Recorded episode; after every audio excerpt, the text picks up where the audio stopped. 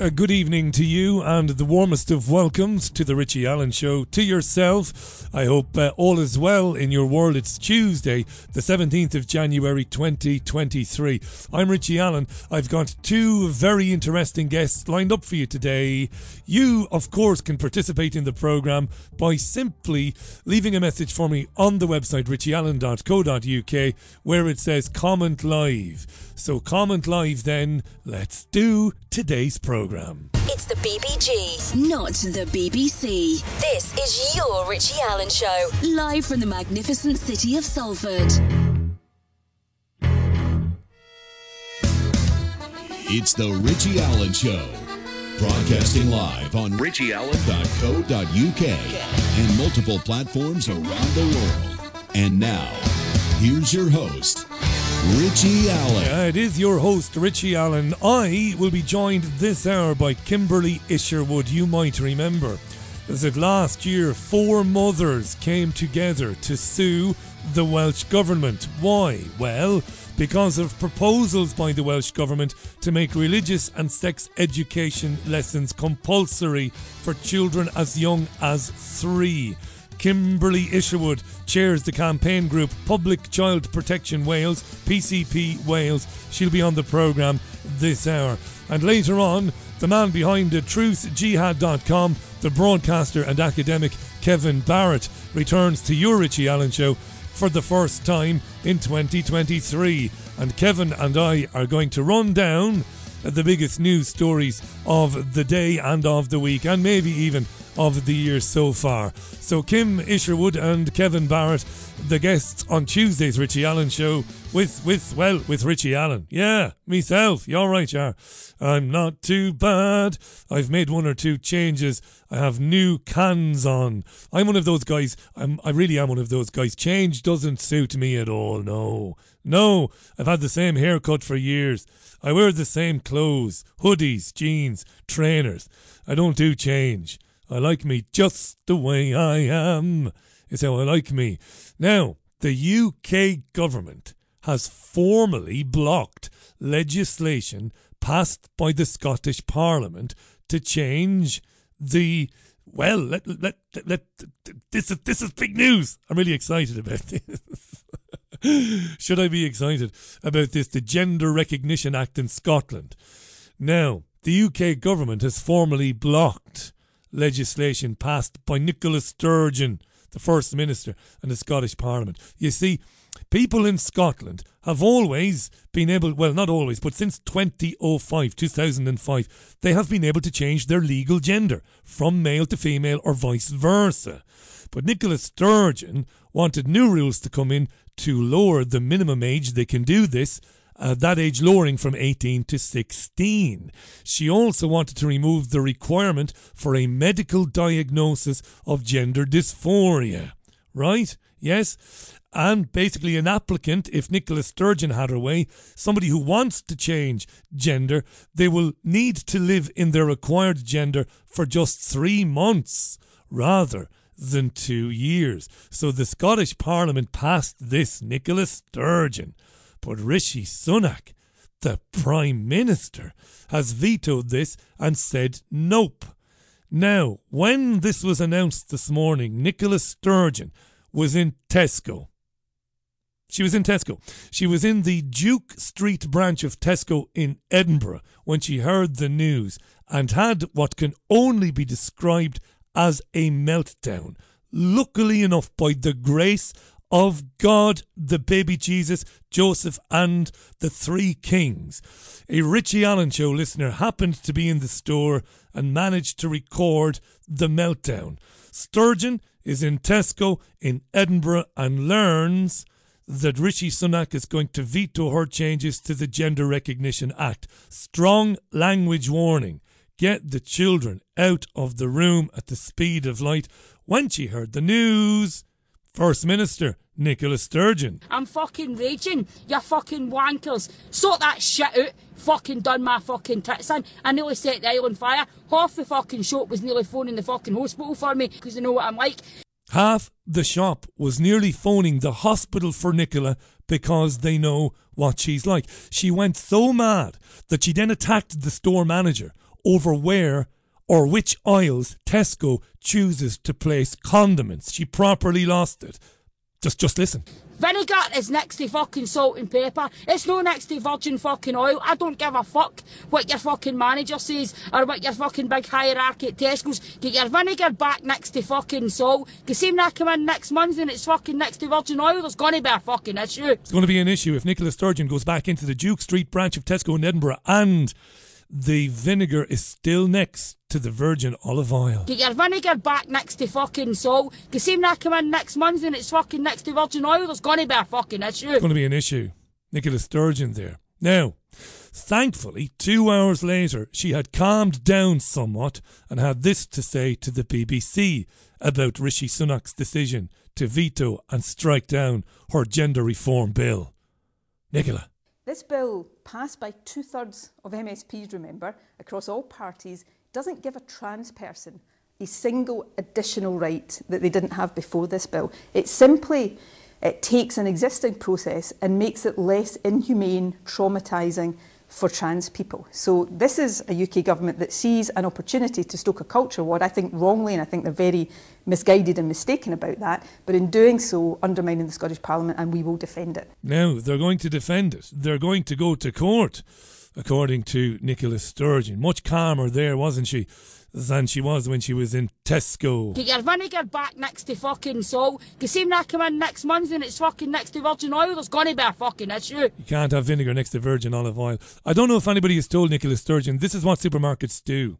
It's what they do to make you go round and round and round and round. And when you're going round and round and round, because the things that should be next to the things that should be next to, that they should be next to, are never next to the things they should be next to. So that you will impulse buy. Somebody tell the Scottish First Minister that. Thanks again to the listener for being on the ball there. It is. It is Tuesday's Richie Allen show. All right then. That wasn't Nicola Sturgeon, just in case the lawyers are listening. Seriously, though, was the UK government right to step in? Is Rishi Sunak right to step in? Well, Maya Forstater from Sex Matters spoke to Julia Hartley Brewer on Talk Radio this morning. Was the government right? Yes, I think they did. I mean, the, the, Scotland Act includes um, these provisions to make sure that the devolution works. And um, this is one of those situations where the UK government should step in because Scotland has legislated in a way that will have adverse effects on legislation that affects the whole of the UK. The whole of the UK and the UK Parliament did not vote for self ID, um, but this would bring in self ID by the back door, and that would have adverse impacts, particularly on the Equality Act, but also on freedom of speech. And those are issues for the whole of the UK, not not for Scotland. Um, but also, I mean, at the same time, uh, the Education Secretary here has said she thinks that children should be able to change their legal sex at 16. Right, that was my Maya Forstater. That's right, Gillian Keegan has said as such.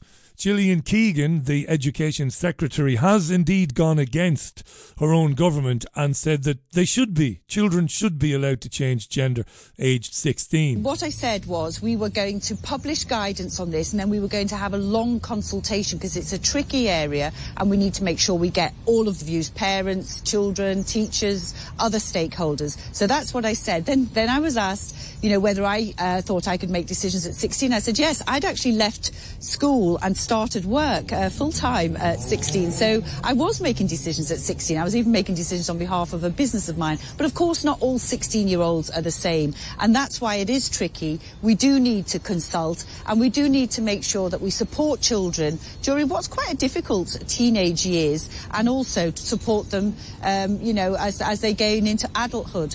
But, you know, what I haven't said is, uh, and then I said, we will consult on this. And that's exactly what we will But do. do, but do you do you believe, as Nicola Sturgeon clearly does, that the men who are with no medical intervention, no treatment whatsoever, who believe that they are living in the wrong body, have gender dysphoria, uh, or claim to have in some cases, um, that men should be allowed into female and women-only spaces like changing rooms, toilets, girls' schools, uh, women's prisons, women's refuges? Do you think they should? No, and this is one of the difficult bits, right? How do you get um, protect the rights of women and particularly vulnerable women who need these safe spaces? How do you protect those at the same time as, as they're competing rights to some degree, which is why it is tricky and why we have to consult on it. Right, Gillian Keegan there, Education Secretary. It is tricky. Men who identify as women shouldn't have carte blanche access to female only spaces, but Keegan thinks 16 year olds should be allowed to legally change their gender. The time is 10 and a half minutes past five. It's Tuesday's Richie Allen show. And this made me laugh then. This is a, this monologue is a bit talk TV heavy, but I, I, did pick up some funny clips on Talk TV um, on this subject, and we'll leave it here. A trans person, a podcast host called Frida Wallace, uh, is gutted that the Prime Minister is going to overturn this and prevent Scotland introducing this legislation.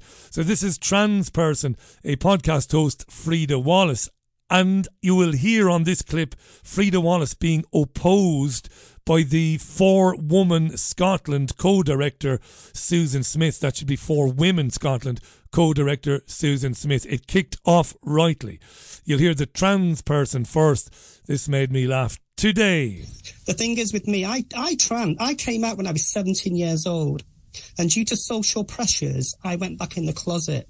If I'd have had the option of being supported by the government, if I'd felt there was a climate of inclusion and that people were welcoming, I would have come out sooner. And I would hate for young people to feel like they can't express themselves. Nobody's saying you're going to go down a medical pathway. Nobody's saying children are going to go and, you know, have any sort of. Me- it's very difficult to legislate for that. But we have to trust that the parents of those children are on board with that. Okay, so Susan, do you I mean, do you really believe that suddenly lots of boys are going to suddenly at 16, young men, if you want to call them that, are suddenly going to start self-identifying as women, almost out of nowhere. Why, why, would, as Frida said, you know, if you if you are trans and you know that within you, a piece of paper is going to make no. You're not going to suddenly go, oh, right now there's a piece of paper. Now I'm a woman. That's not going to happen, is it? Well, Yes, because it is happening. What we've seen is a 4,000% increase in young girls. Susan, it isn't happening. Um, excuse me, you're doing this again. You always do this. It's very male to try and talk over women. So, you, so you're um, going to you gender me now, are you, Susan? You're gendering me, Susan. Susan. We've seen this shows this shows who you are, Susan. I'm sorry. This is who you are. You're discriminatory as boys. Ah, shut up, you tart. Let's hear a bit of Susan. And this is about social contagion. It's about so it's that age girls typically turn to self harm mechanisms, and unfortunately. The social pressures of this, and then there are also, on the other side, there are also issues around loopholes because you give people loopholes, and as we know, abusive men will exploit loopholes. Yes, moral panics she's talking about. I got into this last night with uh, Stuart Waiton. That was on Monday night's programme. Uh, please drop me a line through the website richieallen.co.uk. It seems that we, we are doing a bit better today with the volume of traffic on the site. It is easier to get on. Thanks again, Hayden Hewitt, if you're listening.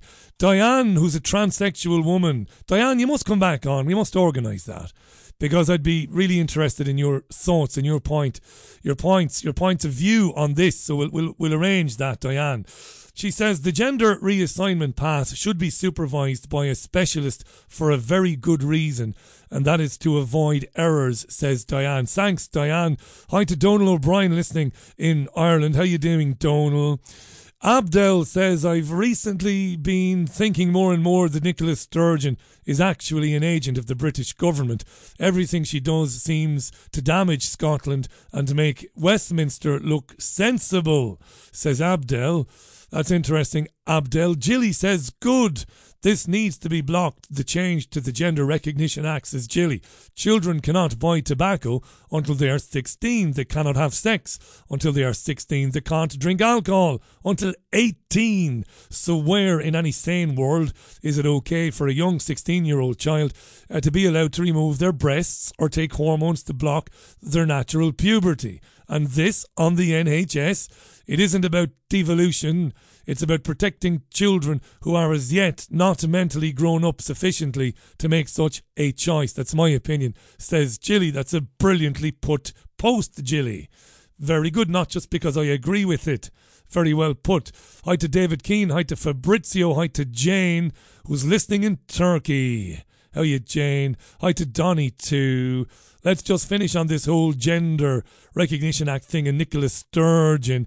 By me asking you if you listen to me in Edinburgh and if you happen to frequent the Tesco branch in Duke Street just for the laugh, will you pop in there in the next day or two just to see, just to be sure that um, Tesco has moved the vinegar away from the olive oil. Get your vinegar back next to fucking salt. See when I come in next month and it's fucking next to virgin oil, there's going to be a fucking issue. Absolutely. I want to know. I want you to keep me posted. Okay, enough of the silliness. This is interesting. A new law to ban. This has been going on for about five years. I remember this five years ago when it began. A new law to ban all forms of conversion therapy in England and Wales will include practices aimed at transgender folks, according to the government. So the ban will outlaw attempts to change someone's sexuality or gender identity. So mental health groups, which are not named by the BBC today, are warning that all types of conversion therapy are unethical and potentially harmful. The government had previously said transgender conversion therapy would not be included in the ban, but the Culture Secretary, Michelle Donelan, said in a written statement the bill would be published shortly and would protect everyone, including those targeted on the basis of their sexuality or being transgender. So, not to put too fine a point on it, conversion therapy, really, well, it's a process that is offered by often by religious people to it's a it's it's it's a treatment offered to to gay and lesbian and trans people treatment that the proponents say will basically heal them of their homosexuality or their trans identity or whatever so the government does plan and is moving forward with plans to ban it. Let's listen in to Lauren Moss. She is the BBC's LGBTQ and identity correspondent. I know. That's mad, isn't it? Lauren Moss explaining. Well, just to give you briefly before I come on to that an example of how sort of widespread this is, the government survey in 2018 found that 5% of the LGBT population had been offered conversion therapy, 2% said they'd undergone it, and, and that increased to 4% for the transgender community. Now, reacting to this news about this draft bill being put forward, uh, Stonewall's chief executive has said that they, they welcome it. It's been sort of a, a long time uh, coming, and the government must publish the bill in a timetable as, as soon as possible. Uh, Galop, the anti-abuse LGBT charity, uh, say that they they want to, to find more details on it as well, and that they urge that the government sort of gets on with this as quickly as possible. Uh, but not everyone is happy about it. Um, and like I said, there are still some gaps about what it will include around sort of religious practices and, and consent, and can people consent to conversion therapy? And Christian Concern have said to us today that they actually think that this ban is about silencing and criminalising people who question or oppose homosexuality, and that it would uh, stop people from seeking change they want to see in their lives, which is a basic freedom. So there's going to be a lot of contention over this going forward. Yes, and there should be contention. Just to be clear about this, in case you are a new listener, it is my belief that homosexuality is perfectly normal. It is anomalous, anomalous, or anomalous, but it is perfectly normal. It's been around for millions of years. Some people are gay. That is a fact, and there's nothing wrong with it. I, I don't believe the state should be st- stepping in to, you know, to take control of by way of protecting people, taking control of them and their and their own personal journeys by saying you shouldn't be exposed to this or you shouldn't be exposed to that. I think it's ludicrous, to be honest. You know, most gay people who are offered conversion therapy say piss off and get out of me face. And those very few gay people who say, all right, I'll give it a go, they soon find out that it's fairly ridiculous. That's just my opinion. It's 20 minutes past the hour. It never stops, you see. This procession, this I don't know, this this relentless march even to ban everything because somebody doesn't like it. Christians don't believe we, we, we, we I'm not getting into this because we talked about it yesterday. You know, how do I say this? How do I say this? Sincere Christians, sincere Muslims, sincere Jews, they believe that homosexuality is a sin and they always will. And there's nothing you can do about that. Some of them believe that through prayer and through other methods, they can cure the gay person. They're wrong. But you can't ban this stuff. Argue with me if you think I'm wrong. It's richieallen.co.uk. Comment live. I have opinions, some well thought out, some not very well thought out. You've probably learned that. Over the years, you've come to appreciate that. Hi to Jonathan Stone, who's a pal of mine in uh, Eranua. How you doing, John? Uh, he says, Richie, have a listen to this. He says, he, he sent me a clip from Brendan O'Connor's radio show. He's a presenter on Irish radio, national radio, on Sunday mornings.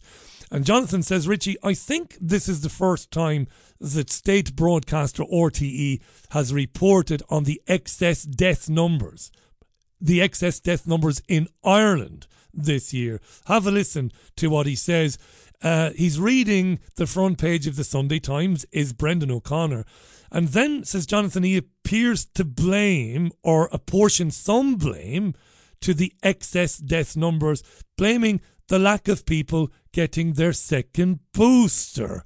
And I think Jonathan is right. This is Brendan O'Connor, Irish radio presenter, speaking on Sunday. Let's have a look at the front pages. Uh, the Sunday Times is leading with uh, excess deaths rate rivals worst of the pandemic. So this is the uh, analysis that Seamus Coffey of UCC does of RIP.ie death notices, and uh, they're saying here that there's been a huge spike in the last few weeks in excess deaths. They also have. Uh, connected or not connected to that, that barely anyone aged 18 to 49 has taken the second COVID booster so far. Um, 3% have, according to the figures they got up to la- up to last Friday.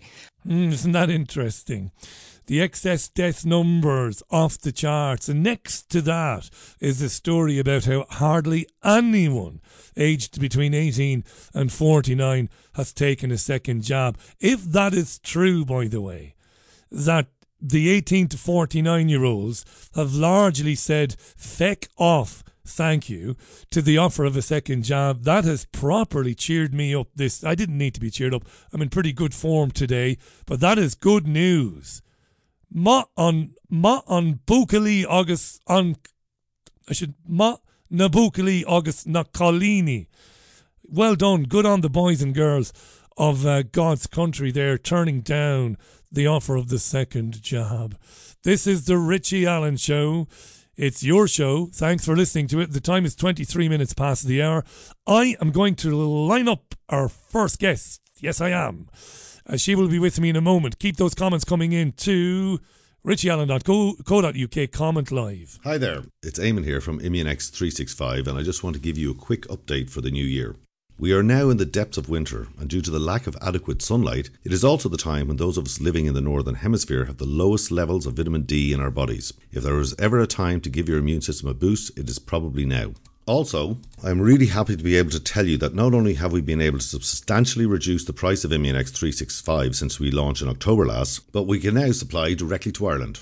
For details of how each of the supplements in Immunex 365 are formulated to work together and protect you from colds, flu, and other respiratory diseases this winter, just head over to immunex365.co.uk. I am going to be at Comedy Podcast Live from the 27th to the 29th of January at the Kegworth Hotel in Derby.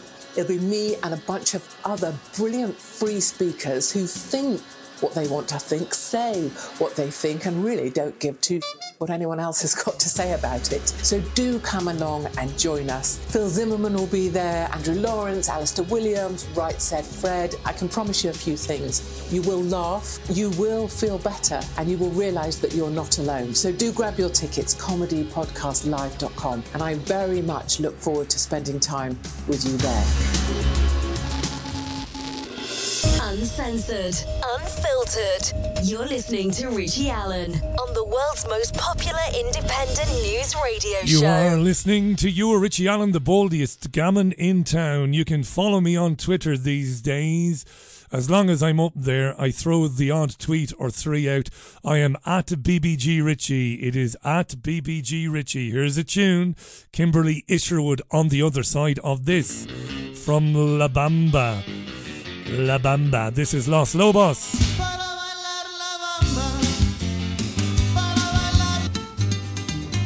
Yeah, 27 and a half minutes past 5 o'clock. That's La Bamba from Los Lobos. That's a great film if you want to dig out an oldie. 1987, I'm guessing. Lou Diamond Phillips, yes. And La Bamba, the Ritchie Valens story. This is um this is really important. You know, back in April of last year, we first met Kim Isherwood. Kim is one of four mothers who represent more than 5,000 parents and grandparents. That they started legal action last year to overturn the Welsh Government's plans to make religious and sex education lessons compulsory because the Welsh Government wants to force children as young as three to learn about sex and gender identity. So, massive support for Kim Isherwood, who chairs the campaign group Public Child Protection in Wales. And she's back on today to talk about what's been happening since we last spoke. Kim, it's a real pleasure to welcome you back. Welcome. How are you? I'm okay, thanks, Richie. Thank you so much for this opportunity. It's deeply appreciated. Not at all. Now, as far as the legal case, as far as the, the attempt to take the government to court, where is that at the moment, Kim? Well, at this moment in time, we've just lost our judicial review. Um, the judge has said that there are no parental rights um, within the pieces of legislation we've brought forward. Uh, if we did have parental rights, they would be absolutely tiny anyway. So this has been a massive kick in the teeth for everybody in England and Wales. Uh, this judgment means we have no rights, but we are appealing against this. You know, we, we're not taking this laying down. This is the thing that really irks or annoys or drives people crazy. The idea that the the mum and listen I'm not I'm not trying to court the the the the, the female listeners I'm not virtue signaling but I mean this this is a mother issue as much as anything else like that that you shouldn't have the rights Kim to say well actually my little boy's a bit young to be listening to that I mean if you don't know what's good for him well how could anybody know Well, this is it. They're saying we've got no rights, but who's the best advocate for a child? It's their parent. So if we have no rights, how can we exercise our children's rights? It's, it, it's ridiculous. And we're actually talking about children from age 36 months, Richie. You know, we're not talking, we're not talking 14, 15, 16 year olds. We're talking 36 months of age, you know. They don't know what colour beaker they want to drink out of. let alone know what gender they are or or or, or anything about same sex relationships or, or anything like that.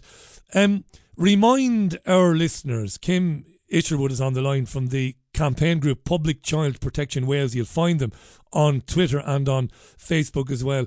What are the sorts of things that three year old children will be listening to and hearing, Kim, if this, well, we know this is uh, going ahead. What sorts of, what are the most egregious things they will hear? Okay, so the most dangerous things of all is the gender ideology and how this plays out in the classroom is the doctor guesses your gender at birth. There's this trusted adult thing they're teaching as well, where children are supposed to name their trusted adult, not a parent. And also, this is a massive thing that people aren't aware of. They're saying correct terminology for body parts safeguards. That is an absolute lie. You do not teach a three year old about your scrotum, vulva, vagina, um, testicles, penis. These are words which, when accessed online, you will find porn. These are also words um, that paedophiles like to use to engage in conversation with children. Very, very dangerous. But like I said, those are the three main concerns the gender ideology, the removal from parents of being a trusted adult, and these, these words for their genitalia, you know? As they promoting a safeguarding where they got no evidence to support that. Teaching children these terms, these, you know, these terms referencing um, you know, sex basically, effectively, and you say that if the children go to look for more information on these things on their own, they're going to come up against hardcore uh, pornography pretty quickly. Here's the $64 million. Qu- I asked you this, I think, back in April of last year. Uh, Kim, if it was me, I don't care how I'd manage it. And I, I, regretfully, we don't have children. I don't care how I'd manage this. I would homeschool my child. What are you hearing from parents? Are parents speaking about pulling them out? Yes, well, absolutely. Well, this is the government has given us two choices. They, they've given us the option to uh, privately educate or homeschool. Well, we're concerned with that as well, Richie, because here in Wales they go in for a big power grab of home educated children as well. So they want everybody on a register, they want the parents DBS checked, and they want these children accessing the curriculum regardless. So we're in a, a, bit of a serious predicament here. Um, but the schools have been emptied. I know one local authority lost 200 children um, when this first started before Christmas, Cardiff lost over 160 families from their schools. Um, we, we, we're actually achieving something remarkable here. We got 21 out of 22 local authorities active. You know, the whole country is up in arms. We've united all uh, sexualities, races, and religions. We are becoming untouchable and we are united on this common sense purpose. Have you given any thought in all the time you've been campaigning against this as to why this is happening? I, oh, we know what we know why this is happening. Why? There's no fault to it. I, I've I've got ten years knowledge on this comprehensive sexuality education. It's sex positive. It's based on sexual rights, and children have the right to consent to pleasurable activities um, as long as it's voluntary and consensual. We've also seen an investment coming from Scotland into lowering the age of consent. So you'll find the details for that on the Feminist Declaration 25th anniversary, section 14A and 14G. We're in a serious situation here, Richie. We really are. Before we continue, I just want to re- remind the the listeners about how to contact the website you need to go on English parents, Welsh parents, Scottish parents, Irish parents, you're going to need to know about this no matter where you are. It's public yeah. publicchildprotectionwales.org. It's publicchildprotectionwales.org. And Kim is on Twitter. It's at Kimberly Tish. So it's at Kimberly T I S H, all one word. You'll find her. You, find her on there. So so there is a very sinister element to this as far as you're concerned. Then people who want to get basically get to younger and younger people. Well, well, this is it. It's supposed to be for teenage pregnancies and STIs, but our comprehensive children, anyone in year eight and above, is never going to access this. It's all for year sevens and below. So it's it's immediately they, they you know a three year old. Where's a three year old going to get an STI from, Richie? Um, yeah. It's it's insane. They go in for the younger ones, and the older children seem to be um, get, you know, they're not caught up in it. So everything they say doesn't make sense. We've got the evidence to prove what they're up to, and it's just a case of exposing the truth rather than fighting the lie. Do you think sometimes you're dreaming this? You know that that they're even talking about the need for very young children, children as young as three, to learn about sexually transmitted infections. I genuinely, this is not a silly question. I genuinely ask myself at times, am I actually experiencing this, or or is, is Jeremy Beadle going to jump out at some stage and say it's all one big joke? This is crazy stuff, Kim. Well, I don't think people understand that we, you know, the reason how we know so much is because we're actually looking for evidence to prove ourselves wrong. Um, we wish this was wrong. We wish this wasn't happening. But I think it's about time everybody faced up to it now. It is happening, and we do need to respond to it, like yesterday. You, you made, you made some very, you made a very interesting point a moment ago, and I have seen some of this online. It has brought communities together, hasn't it? It's brought people from um, Muslim backgrounds together. It's brought Jewish people. It's brought people. Pe- people have forgotten their differences here, haven't they? and come Absolutely. together. And, yeah, go ahead. Absolutely. And if you've seen us outside the court, what a beautiful feeling. The children were playing as if they've always known each other. there is no division amongst us. We're all there in a common common sense purpose. You know, the media can't put a camera into our crowd and they don't know if they're looking at a lesbian or a Christian. We really have created something amazing here in this country. We have a quarter of the mosques supporting us. You know, they, they actually did an intervention on the court case. So we are achieving something incredible the, the, the love in this country is is unbelievable right now. We've got different class people, you know, different races, religions. We're all just coming together and, and we're just moving forward as one. Brilliant news, this. Now, um, where are the leading child psychologists? Now, I've had on this program a couple of years back, I had Molly Kingsley on, um, who campaigned very well on how lockdowns damaged children's lives and left children with problems. Now, I know Molly isn't a psychologist, but she's a child advocate. Where are the well known child advocates and where are the child psychotherapists on this? Because they must think this is bonkers. Yeah, well, this is it. They're actually being censored and silenced. So we do have an expert witness on our case, Dr. Miriam Grossman, who is a child psychiatrist from America who's been experiencing this for some time. So that's been completely overlooked. Um, anybody who's got anything of common sense to say, um, they're being silenced. We, everybody's being censored on this issue. You know, no common sense is allowed. And and this this uh, it it it absolutely grates on me this because this this is slam dunk. This is genuinely a you know, I, I spend a lot of time, I suppose, lecturing people that things are not black and white, that there are there are complexities. But there's no complexity here. Nobody should be talking to children as young as three, let alone seven, eight, nine, ten, about sex, about STIs. Well, I, I, think is a massive thing people are missing here as well. Um, people assume that schools are places of safety. Well, actually, schools are institutions. And we do have a massive problem with institutional sex abuse, which we have never ever addressed. Um, and nobody wants to be having that discussion. Well, that's something I'm not keeping my mouth shut on. You know, you you might as well send your children to the Academy of Savile, as far as I'm concerned, because the only way you can prove to me teachers aren't getting gratification from any of this would be to wire their brain up so I could read it. Um, I'm just not having it. I'm not happy about it, and it's not happening. These schools aren't places of safety, and it's about time we start addressing it. You know, we're giving we're giving uh, strangers. We're essentially giving strangers who's passed a DBS check free reign over our children, and they are protected then by the system that we believe to be safe. It's not safe. We need to be having these discussions, and we can't have these discussions if you're shutting the parents out and hiding things. I was just going to jump down Uh, jump all over you there, but you said it yourself, so I didn't need to interrupt you.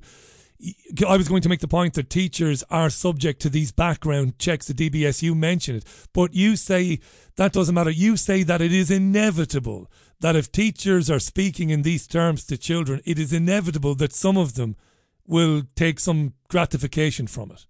Well, you, you only have to look at the most recent reports by the Independent Inquiry into Child Sex Abuse. You know, sex abuse in schools, I quote, is an open secret, end quote. That's what the documents say, with over 40% of children being abused, aware of it happening to other people.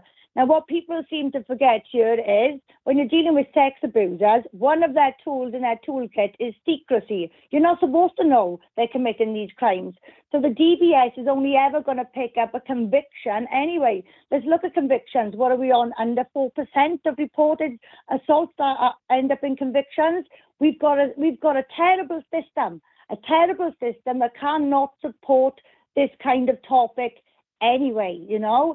So those are the things we need to be addressed. And before we start bringing these sensitive topics into an environment which is conductive of abuse. I'm going to agree with everything you said there. If I was teaching primary school children, um, as sure as you are there on our grandparents' graves, I would refuse to take part in these lessons to speak to children that are not my children to speak about these things. And I would invoke the unions. There's no way I could ever sit down with a child and speak about these things without feeling that I am damaging the child in some way. I agree with that. There's no way. Well, that's it. So what we've got there is we've got um, a large proportion of the staff who believe there's safeguards because they've been told it's safeguards. They've been given no evidence for it. They've just been told. We also have a load of teachers, unfortunately, leaving the job.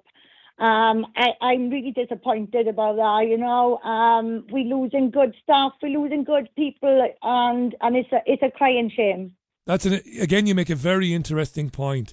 This is going on while the, the teaching profession is losing, mostly losing its 10 year and above um, um, Uh, teachers, basically, very experienced teachers. I was listening to BBC Radio 5 Live this morning and yesterday morning, listening to teachers talking about why they're going on strike because of how underfunded education is, because of the pressures they are under. And it's the type of people that might very well be in your corner, Kim, yeah, who are walking yeah. away we know 68% of teachers don't like teaching sex education in general. That's a huge number. Kim, now, hang on, hang on, hang on, where, hang on. Where did you get that from? The 68%? Oh, that, so that came from an article we read back in 2020. I can find the article. Oh, listen, no, I'm not calling you. I'm not calling you a liar. I just need to know where it came from because that because if that's true, well, I mean that's phenomenal, isn't it? That's nearly seventy yeah. percent. Yeah, go ahead. It might, actually be in one of the sex education documents, actually. But yeah, so we know that anyway. But what's happening here in Wales? We don't have a teacher now teaching a sex education lesson. We've got something called the whole school approach. So no teacher is going to get away from this. It needs to happen in every single subject. So you know, I don't think the teachers understand that, they're going to get away with it, and um, they've been kept in the dark just as much as the parents in their defence, you know? No doubt about it. It's 16 and a half minutes to the top of the hour. You're listening to Kimberley Isherwood. Uh, Kim chairs the campaign group Public Child Protection Wales. I've given you the website already. Uh, get on there. Four mums representing thousands and thousands of parents have tried to overturn, legally overturn, the Welsh Government's plans to make religious and sex education lessons compulsory uh, for children as young as three. Kim, are there other courts, even outside of this country, that might be that might give you and your campaigners relief? Are there other courts? Oh, we are prepared to take this all the way to Strasbourg anyway, so that's what we want. We, we was not happy with the High Court in Cardiff we believe the higher the court, the louder the message. So as far as we're concerned, this is just part of the process. You know, we, we wasn't even um, deterred by the by the loss. We expected it. We are, you know, we want to take this the distance. The world needs to. The world is fighting against this anyway, but the world needs to see that we are leading in this fight, and Wales is the country that's not going to put up with it, regardless. You know, we're not going to roll over. So yes, we are hoping to get to Strasbourg Court. Can I ask you about something else momentarily while I have you on? I was reading Dr. Katie Musgrave in the Telegraph today. She writes, as you probably well know yourself, she writes regular opinion pieces for the newspaper. And she's written one today that's it's pretty tough reading really. It's about the isolation and loneliness loneliness of everybody, but she specifically talks about children in the article about what lockdowns and the fear that was put into children during uh, COVID warnings and they could kill granny. Uh, and now children are, you know, scared or, or, or, or, concerned or anxious about the cost of living crisis because their parents are struggling. It's been a rotten time for children, hasn't it, the last few years? Oh, absolutely, absolutely. And now, you know, how, how are we going to. Um, fix or support these children, while we just fetch sex into the equation, isn't it? You know, uh, it's horrible. It just doesn't make sense, does it? No, it doesn't. No, and can I ask you, in in your own family and in your wider community, do you notice a change in the personalities of children and how children are communicating? Well, uh, in my own family and my own community, I'm very much because I've been in this fight now for two and a half years. I'm very much in a community. Um, we're all very similar. We found each other, so we're all pretty much supporting each other. Our children have got a new life now because they're no longer in the school system. So I can only speak on behalf of, of the people around me, and and we are doing okay, you know. But it's because we've removed our children from the system. We didn't subject our children to any of this Myself, my son was going from a Welsh speaking school to an English speaking school during COVID. Well, I stopped him going to the next school because they were still wearing masks and that would affect, you know, the change of language and things like that. So the people who I'm around, I'm, I'm with some common sense people that actually do put their children first.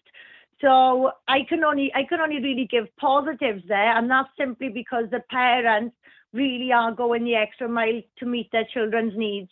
As for the wider population, I just, I really couldn't say, Richie, yeah. you know. No, fair enough. Good. A uh, good, fair answer. Kim, by the way, has qualifications in criminology and sociology. And as she said, she's been on this uh, battle for, for, uh, for a decade now. Uh, I want to give, it's publicchildprotectionwales.org. Get on the website. Kim, just to, uh, to, to, to finish up, if, if you want to leave parents listening to this this afternoon with a message. Um, you can take as long or as little as you need to do that. What message would you like to leave parents? Because as I said earlier, I don't think it matters. It's not exclusive to England and Wales. This is happening all over uh, the world. What would you say to parents who might not be, you know, really aware that this is happening? Well, uh, first thing I would say is in March 2017, all four UK governments adopted comprehensive sexuality education. We are all in the same storm, we're just in different boats. We have to unite on this. There is no two ways about it. This is not a Welsh problem, just as the lesson content is not a uh, Scotland problem. We're all facing the same issues here now. I, I've been using this term, you know, we start small and take them all. Come to Wales, this is where the war is at, you know. So what happens in this country is going to set precedents for the rest of the UK. I just urge everybody to get behind this. This is the only opportunity the UK has had for the courts. So England was kicked out on a technicality. Scotland is nowhere near that at, at, this moment in time. So I just urge everybody to get behind this. No child will be left behind. This is a UK fight. We have to do what it says on the tin. We need to unite this kingdom and change things for the better. This is doable. This is achievable. This is something that we can all actually do. And this will affect, um, this will make a dent in the wider problems in society as well. Because as you know, Richie, all roads lead back to the same place. This is very much an issue where we've all got to come forward, whether you've got children or not. If we stand back on this now, life is going to change forever. Kim, brilliant to have you on again. It's publicchildprotectionwales.org. You can find Kimberly on Twitter. It's at Kimberley Tish. Great work. Godspeed to you, Kim, and I look forward to getting a positive update from you next time you're on. Thank you so much for this. We really appreciate it, Richie. Thank you. You're welcome. Not at all. Kimberley Isherwood live on Tuesdays, Richie Allen Show. The time is coming up for, uh, it's nearly 10 minutes to the top of the hour. I will be reading out your comments in a couple of moments. The Richie Allen Show features doctors, scientists, academics, and researchers who have been banned by the legacy media. Support Richie now by making a financial contribution at richieallen.co.uk. Now, Angela says Kimberley is a saint. She has the support of all right thinking people. Uh, no doubt, Angela. I, I still can't get my head around this. I'm not naive. I know why. Or at least I think I know why this is happening. But it's it's just it's so insane. Yeah, the banjo says, Where is the teachers' union? The teachers should get their heads together and rebel. Uh, do you know the teachers most likely to say this is insane are leaving the profession at the speed of light, from what I can understand anyway. Uh, Brambo says the silence of the medical royal colleges, especially those of psychiatrists and paediatricians, in the face of such barn door state sanctioned severe emotional abuse, uh, is damning. Mind you, they have all sat on their hands during the entire scamdemic that abused everyone. Stephen asks, where would a three year old get an STD, sexually transmitted disease, or STI, sexually transmitted infection? Well, a politician, a Hollywood movie star, asks Steve. I'll never forget when I interviewed the paedophile hunter people about four years ago, maybe three years ago. And I I took when I brought the gentleman on, I planned on giving them a bit of a hard time. Now, now, now, not not not to be to be an asshole, like no, not to go all grandstanding like so many of the idiots in the mainstream media. No, but I wanted to go after them on the vigilante side of things. But I found the guys who came on to be very. Uh, I thought they were very mild mannered. They were very moderate. They were very uh, approachable. And one of the things that shocked me more than anything was during the conversation they said to me that they they they flush out these pedophiles online using decoys. So a decoy would be an adult who goes online into onto various websites where children might be using these websites. Obviously, social media. And the decoy would pose as a young child. And the guy said to me, Richie, we'll show you this, we'll demonstrate this, right? Um, once the decoy be- begins to to reveal, once the decoy starts posting, the paedophiles come out of the woodwork, and it's a matter of seconds and minutes. And they demonstrated this to me, and I couldn't believe it. I did believe it because I, I could see it happening. I was stunned because I would all I would have always imagined that the the the, the paedophile who targets uh, children, who stalks children, that I, I would have always seen them in the minority.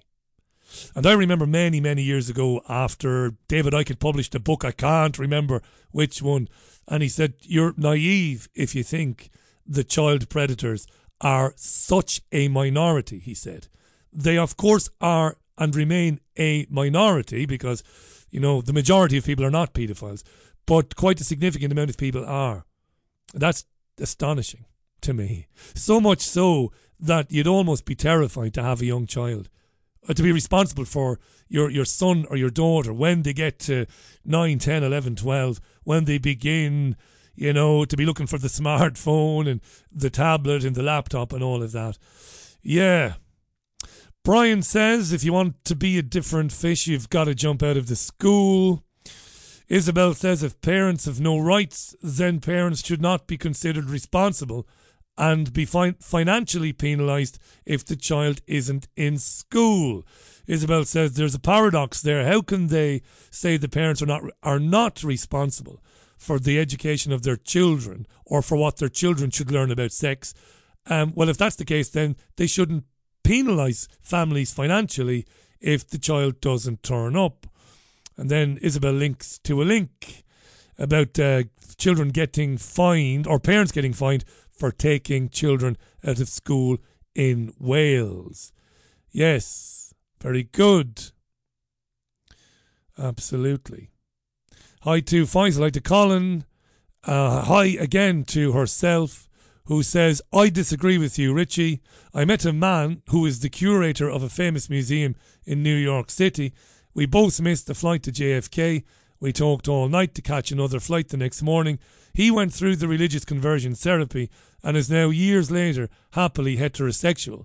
The Stonewall lobby would say that he was never truly gay in the first place, and I disagree with that as well. But that's your opinion.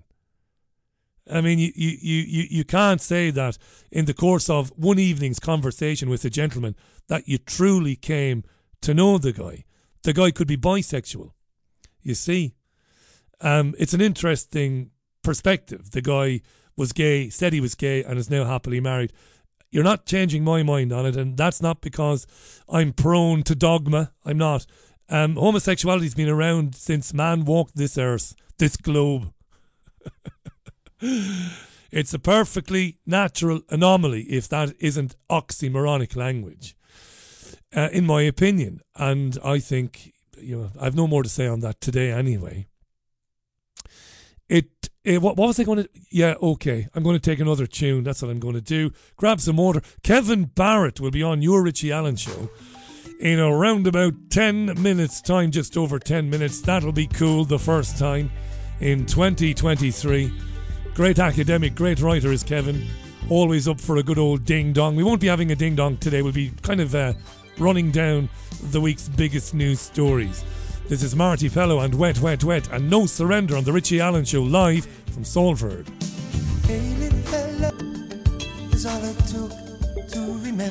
I'm going to join the Frisbeetarian religion, the Frisbeetarians. Uh, they believe that when you die, your soul goes up on a roof and you can never get it back. I robbed that from Bonio. Bonio said that many years ago at a U2 gig, or just after a U2 gig.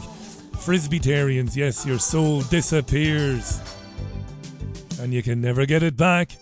It's six o'clock, by the way. Shall I do a quick rundown of the day's biggest stories? No? Tough shit, Paddy.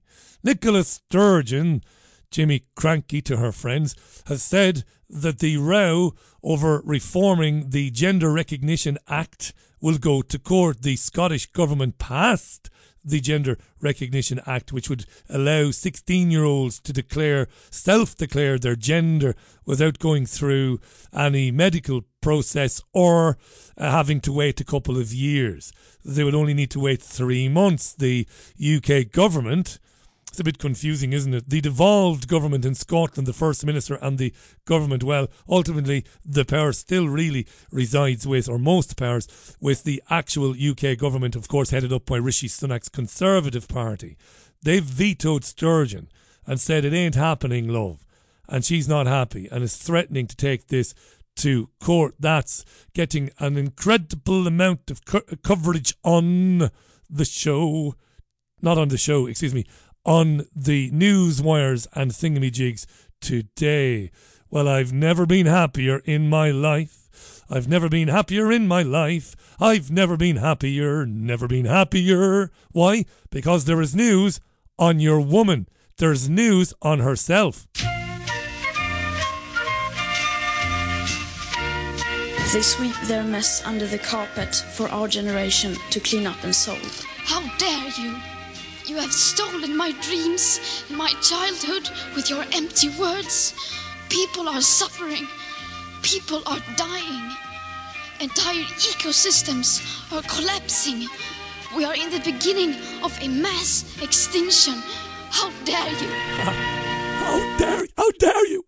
Greta has been arrested at a pro- protest outside a western village, a western German village. She's been arrested. There's a lovely photograph on the BBC of Greta being carted away by the police. I tell you what, they don't look like police officers anymore, do they? Not just uh, in Germany, but anywhere. They look like the army, don't they? They look like stormtroopers, police forces, increasingly. Do you remember I told you a story a couple of years ago?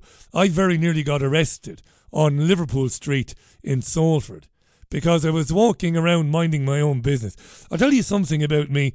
I'm more likely to get into trouble when I'm in good form. You know, sometimes you'll see somebody and they'll act a bit curmudgeonly. And generally, it's because they've gotten out of the bed on the wrong side or something like that, right? I'm a complete idiot. I, I'm generally happy when I get into trouble and I lose me rag. I was in Liverpool Street, Salford, which is not too far from where I live a couple of years ago, and it was a nice day. And I see these stormtroopers, three of them, getting out of a car. You should have seen them now. They were tooled up to the tits, right? With Kevlar. And I mean, they just looked like Robocops. And this wasn't an assault team now. They weren't going to grab a dangerous criminal. They knocked on somebody's door and it was about a summons because I could hear them talking about what they were going to say. So, a guy had ignored a summons, and they were going to warn him that he had to show up somewhere or something like that. And I couldn't resist sticking my oar in, which is again un- unusual for some because I wasn't in bad form. But I asked them, were they proud of themselves? I said, Are you proud of yourselves? I said, Look, I'm going to swear now, so turn down the radio. I said, Look at the fucking state of you. Where do you get the balls to go around Salford, tooled up like that? Who are you? Are you policing by consent or are you fucking stormtroopers? That's what I said. And I did swear. One of them said, Don't swear at me or I'll nick you. I said, Well, fucking nick me then. Go on. I said, I dare you to nick. I said, You've only got three, there's only three of you there. I get a bit bullish and a bit brave, you know. I'm not really that brave. I'd have, I'd have ran. I'd have scarpered. I'd have been like uh, the road runner running up the road. But um, yeah, but but the female of the three, there was one woman and two men. She diffused it and she said, "What's your problem with our uniforms?" I said, "They're not uniforms, love. I remember growing up in Ballybeg in Waterford, I remember the Gansey, the navy jumper, and the shirt underneath it, and, and, and the top coat that the Garda Síochána wore. I remember coming to the UK when I was a young boy to watch soccer matches. The police looked professional.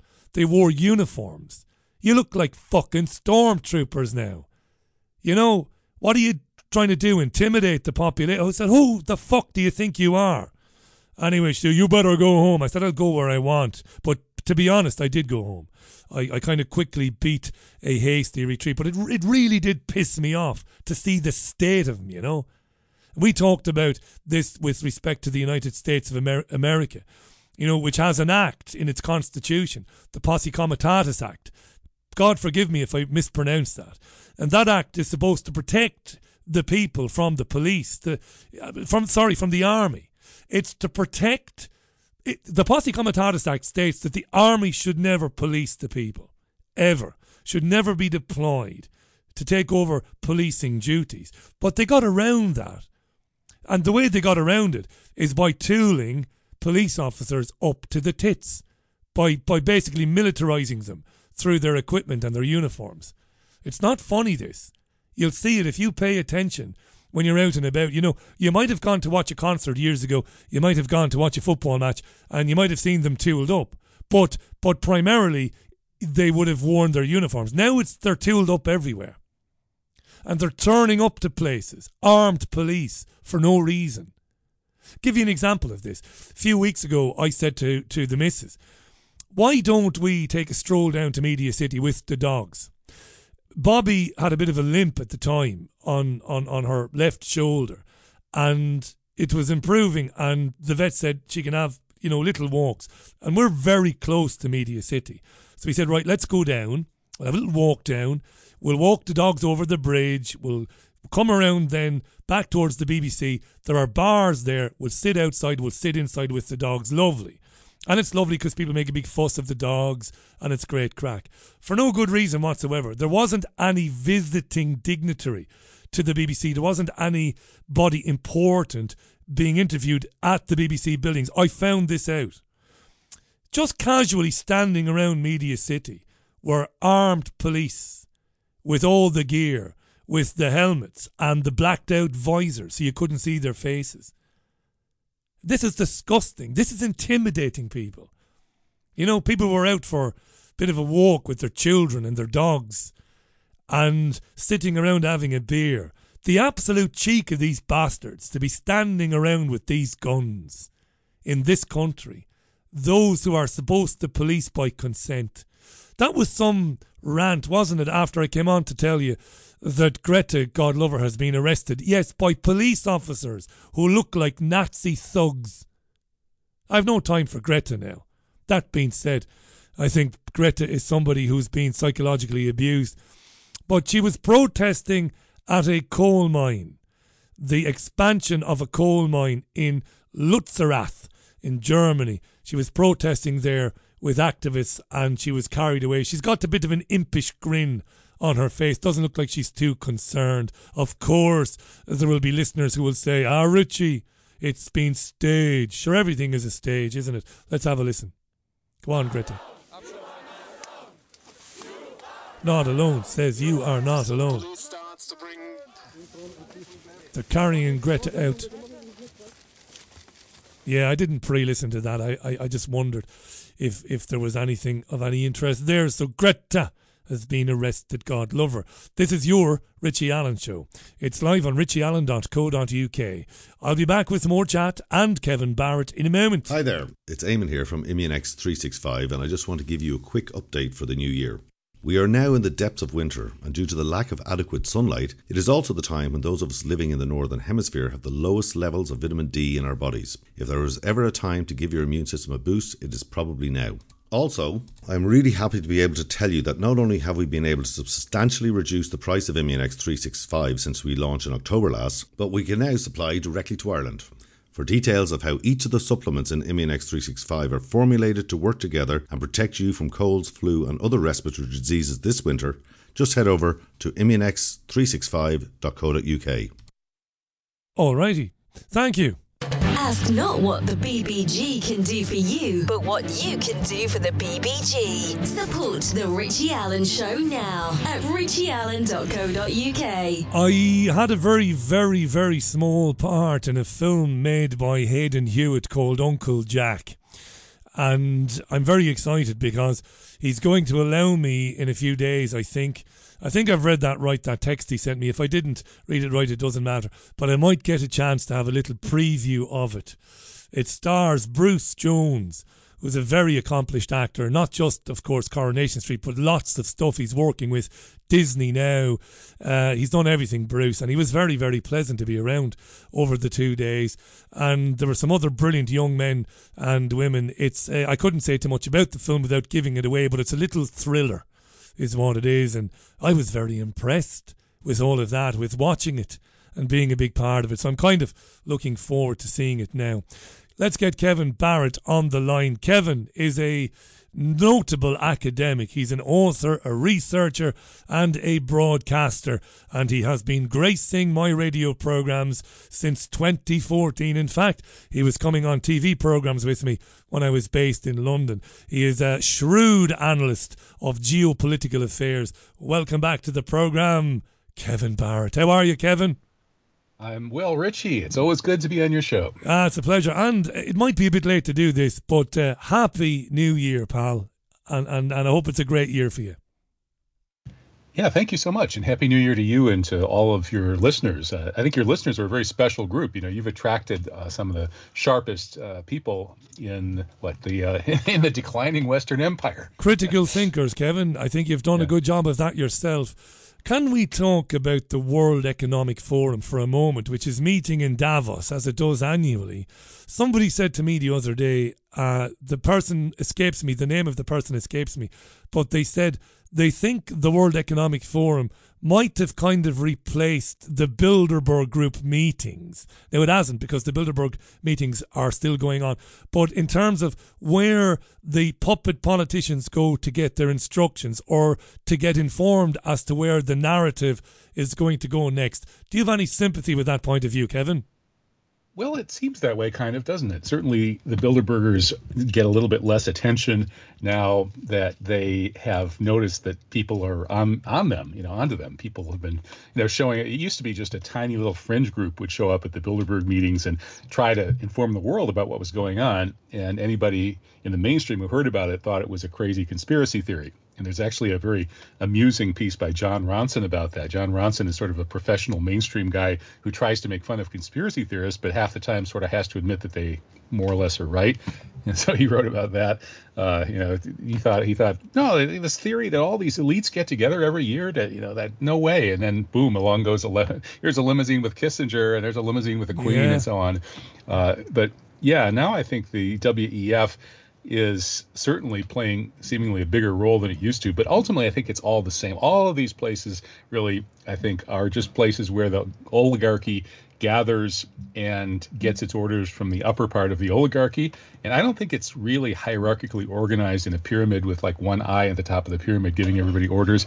I think it's just a power pyramid. And then there's a, a very small group at the very, very top and a slightly larger group a little bit below that, and so on and so forth. And then they just meet at all these places and uh, share their marching orders um, with, you know, with that group.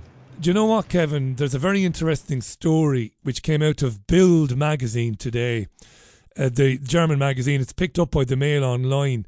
They spoke to a number of escort uh, girls, women, very high priced escort girls who, who provide services for $2,000, $2,500. And they said that hundreds of these prostitutes, and this is a regular thing every year, come to Davos for this World Economic Forum and they are basically passed around. They earn a lot of money. And I've got to imagine, Kevin, that those at- attendees, those delegates who attend the World Economic Forum, their bedrooms, their hotel bedrooms, surely they're wired for sound and vision. They must be. Absolutely. Yeah. You know, the U.S. was obviously run by blackmail for a long time, certainly throughout the J. Edgar Hoover era when Hoover collected dirty pictures of all of the important, powerful Americans And then Meyer Lansky, the head of organized crime in the Western Hemisphere, had the dirty pictures of Hoover. So essentially, Meyer Lansky was the unelected dictator of the Western Hemisphere for decades. Uh, but I think it operates at a global scale as well. So the you know Jeffrey Epstein was really just the tip of the iceberg, and a lot of it is a lot nastier than even what Jeffrey Epstein did, because these days, if you know if if whoever you're caught with is adult uh, or even close, you know, and you know human species and so on and so forth, uh, you, it's not that scandalous. And so they have to do really horrific things to create the scandals to blackmail people. And yeah, I think it operates everywhere. The U.S. empire has dominated the world since World War II, so the same methods at work here in the U.S. are probably at work everywhere. That's an interesting point you made, which I didn't consider. Um, most, I suppose, powerful people are not going to get too despondent if they're filmed with a adult human female. That's a good point, Kevin. It's got to be, it's got to be a lot worse than that. Yeah.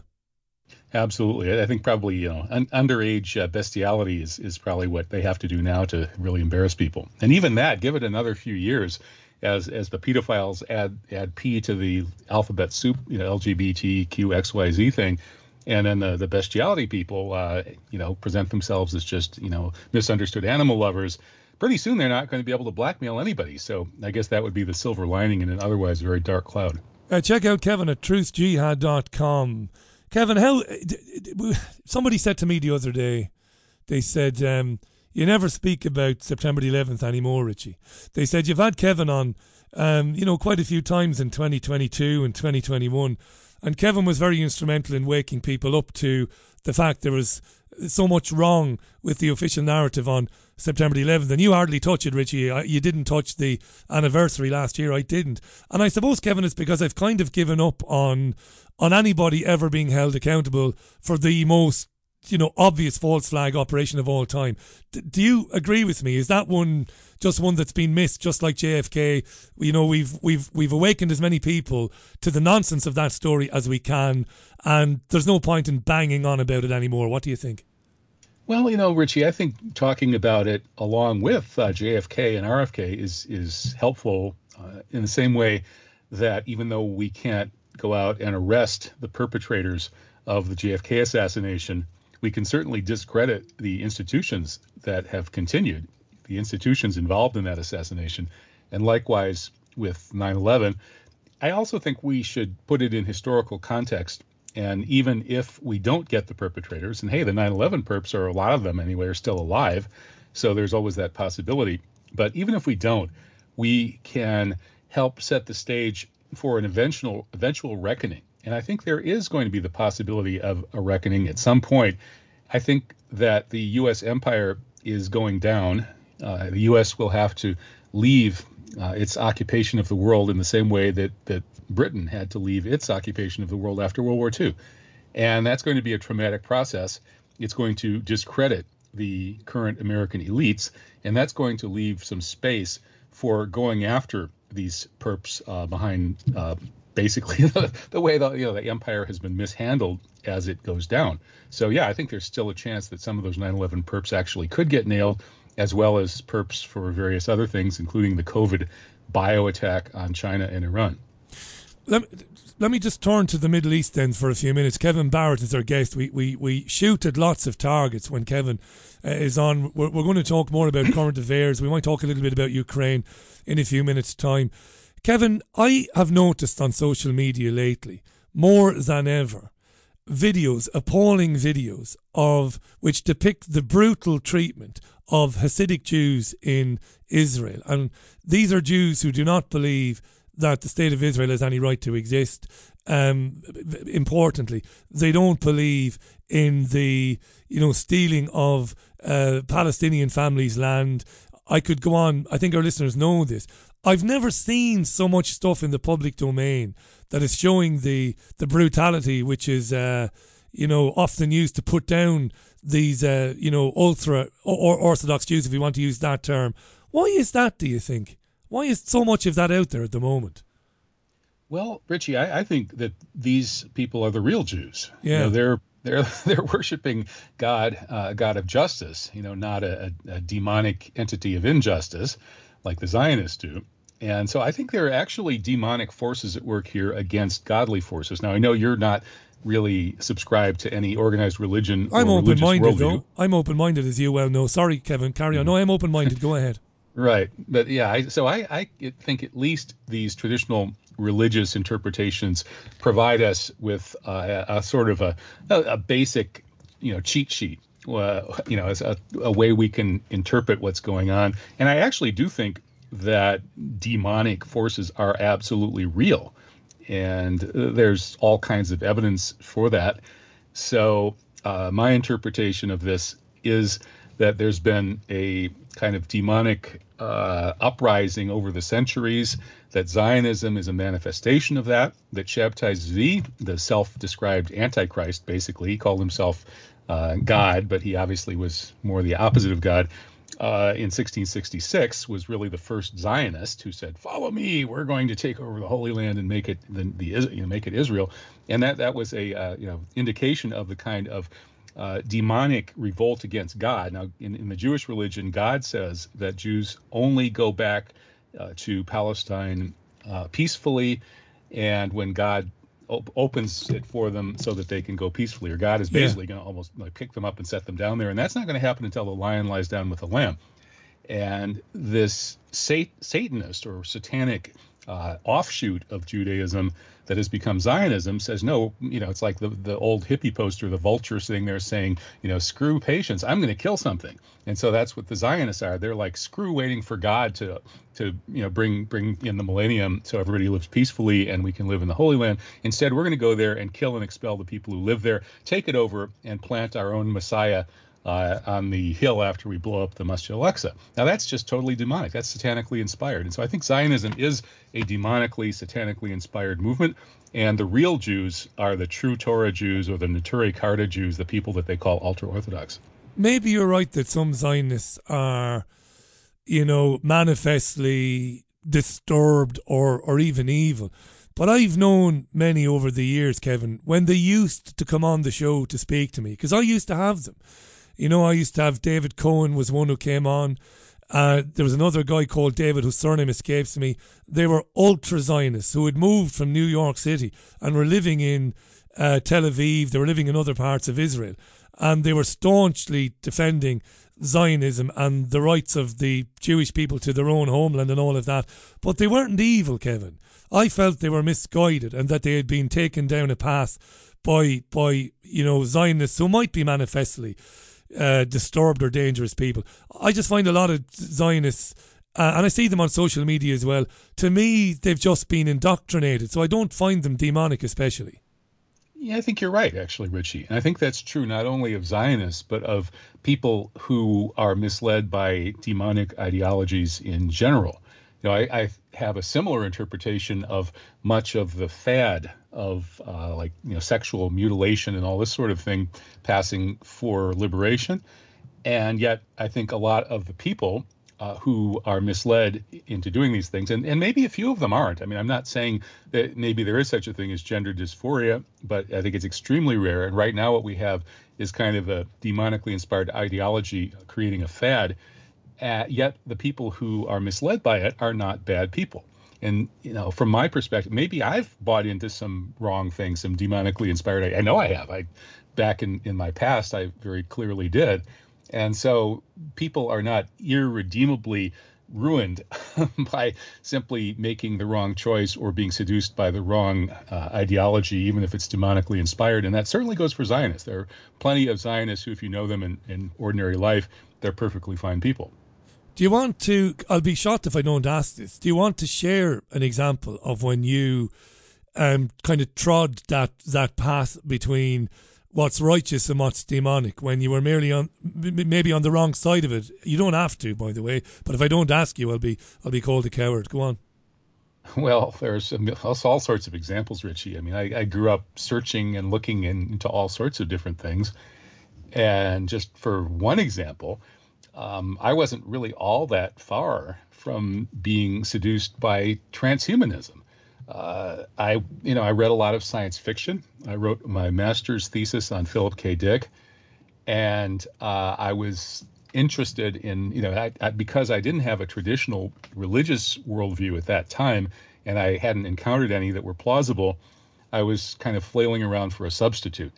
And so the idea of a singularity where, you know, the current humanity and the current world is just utterly replaced by some whatever it is, uh, you know, AI merged with uh, with with uh, art, you know, what is artificial life and so on and so forth that, that would obliterate the reality that we have now and provide perhaps the possibility of some kind of transcendence in which we all live forever as consciousness inside some kind of uh, immortal computers or you know all this sort of nonsense. I was kind of not that far from buying into that and then of course in terms of my overall uh, worldview i was always torn between a kind of a spiritual sense uh, that was guiding me rightly you know god was guiding me through that and then on the other hand, I was skeptical of that enough that I thought, well, you know, maybe these atheists are right. Maybe in which case, if that's true, then this uh, this super ego of mine is really just an illusion. So why shouldn't I just grab whatever I can?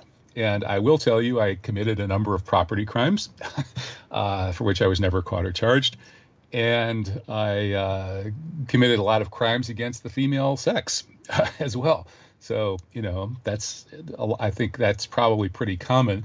Uh, everybody I knew was constantly committing crimes by using illegal drugs, so there was no yeah. respect for the law in that in that world. So I could go on about my uh, no, you don't forever. have to, mate. You've been you've been incredibly honest and candid there, Kevin. And I'm fascinated by the transhumanism thing because I could understand a, a critical thinker. A, a ver- Kevin is a genius, folks. I'm not kissing his arse. Kevin Barrett's a genius academic, an amazing writer.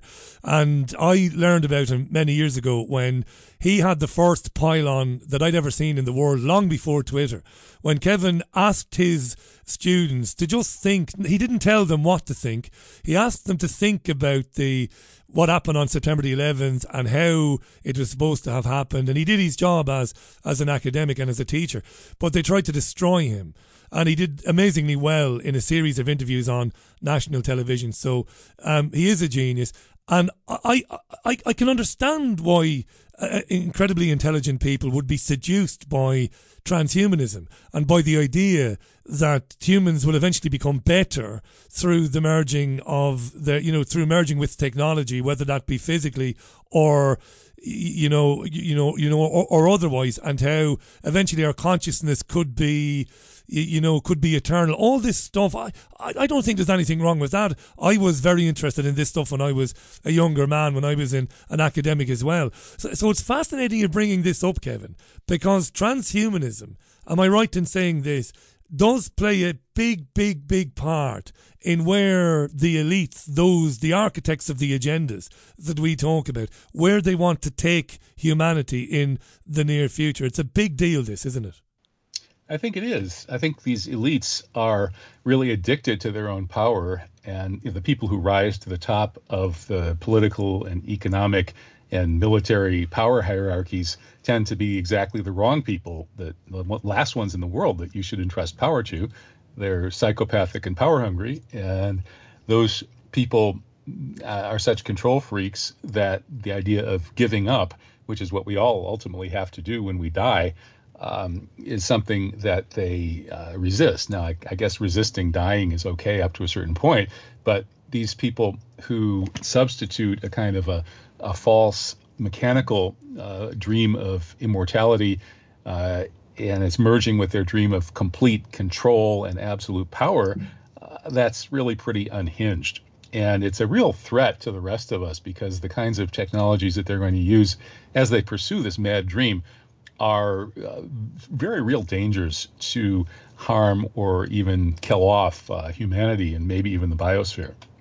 Yeah, I'm fascinated by it, and I, I'm not going to say that it that that that, that I'm scared. I'm not, but I do, you know, I do pull up sharply when I see when I when I'm in supermarkets or when I when I'm at the cinema and I see youngsters wearing the, the wearable tech, and when I see them using their phones to pay for things and to swap money between one another using the cash apps. I see all of this. And I see for the elites that it might be pretty straightforward to get younger generations into this stuff, Kevin. because they, they, they seem to be very taken with it.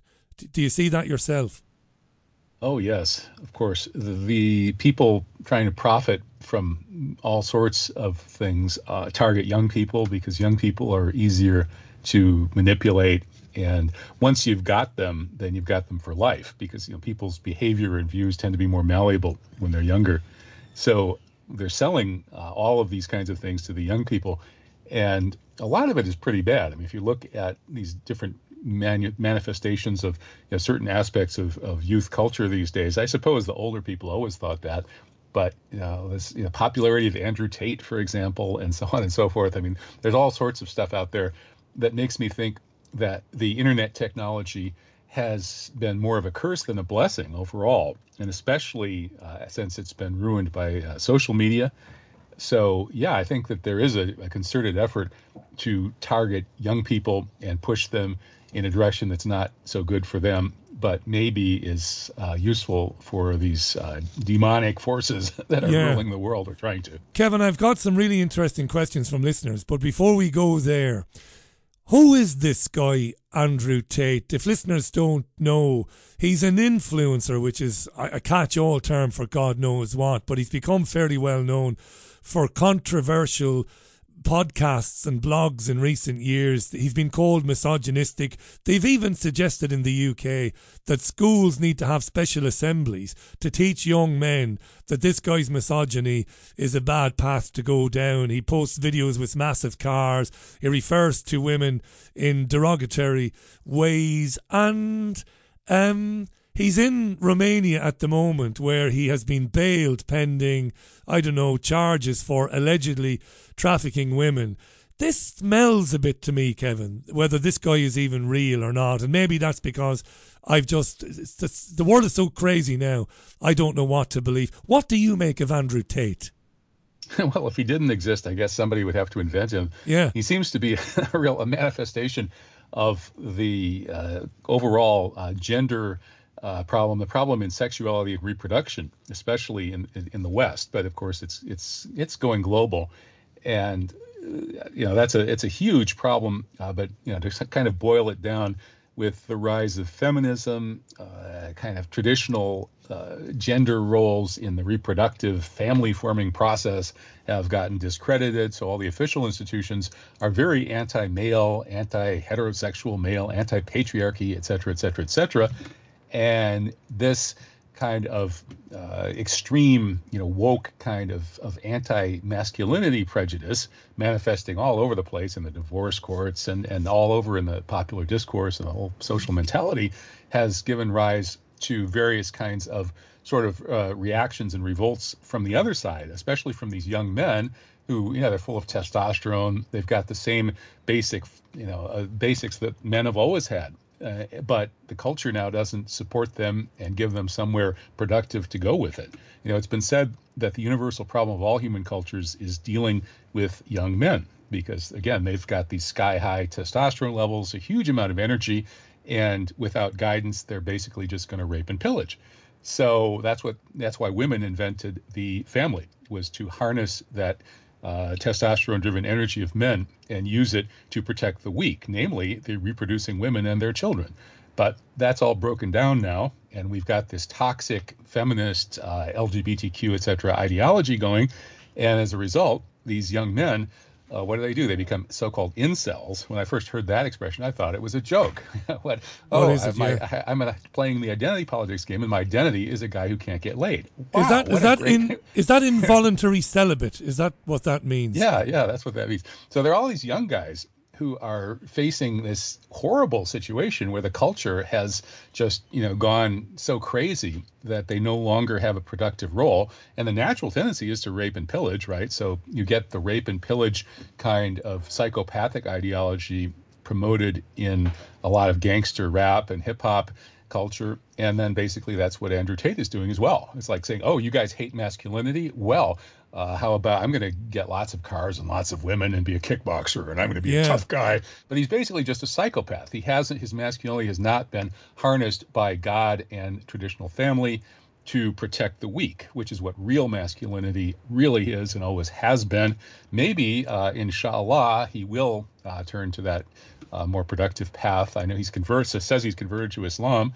So maybe we'll see. I mean, you know, I, I don't want to condemn anybody permanently, but anyway, yeah, it's, I think it's a really tough uh, situation these young men are in, and I kind of I feel for them as I see so many of them going down these dead end roads. That's a fascinating evaluation of what um, Andrew Tate might be representing you didn't say this now, but my interpretation would be this kind of program to emasculate men and leave men bewildered as to what their role is.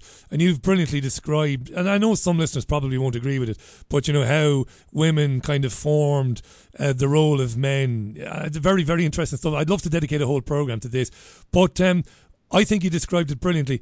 And at the same time, this is going on men being kind of isolated and not understanding their role, and maybe then some men turning to this incel um, kind of extreme kind of point of view, and maybe then attacking women. You've also got a big sea change in pornography in the last twenty years. My when I was a young boy, th- there was always a friend who had a pornographic VHS tape. And the pornography then was very soft stuff it was very gentle stuff. It was uh, obviously very very silly music, very uh, kind of cliched music.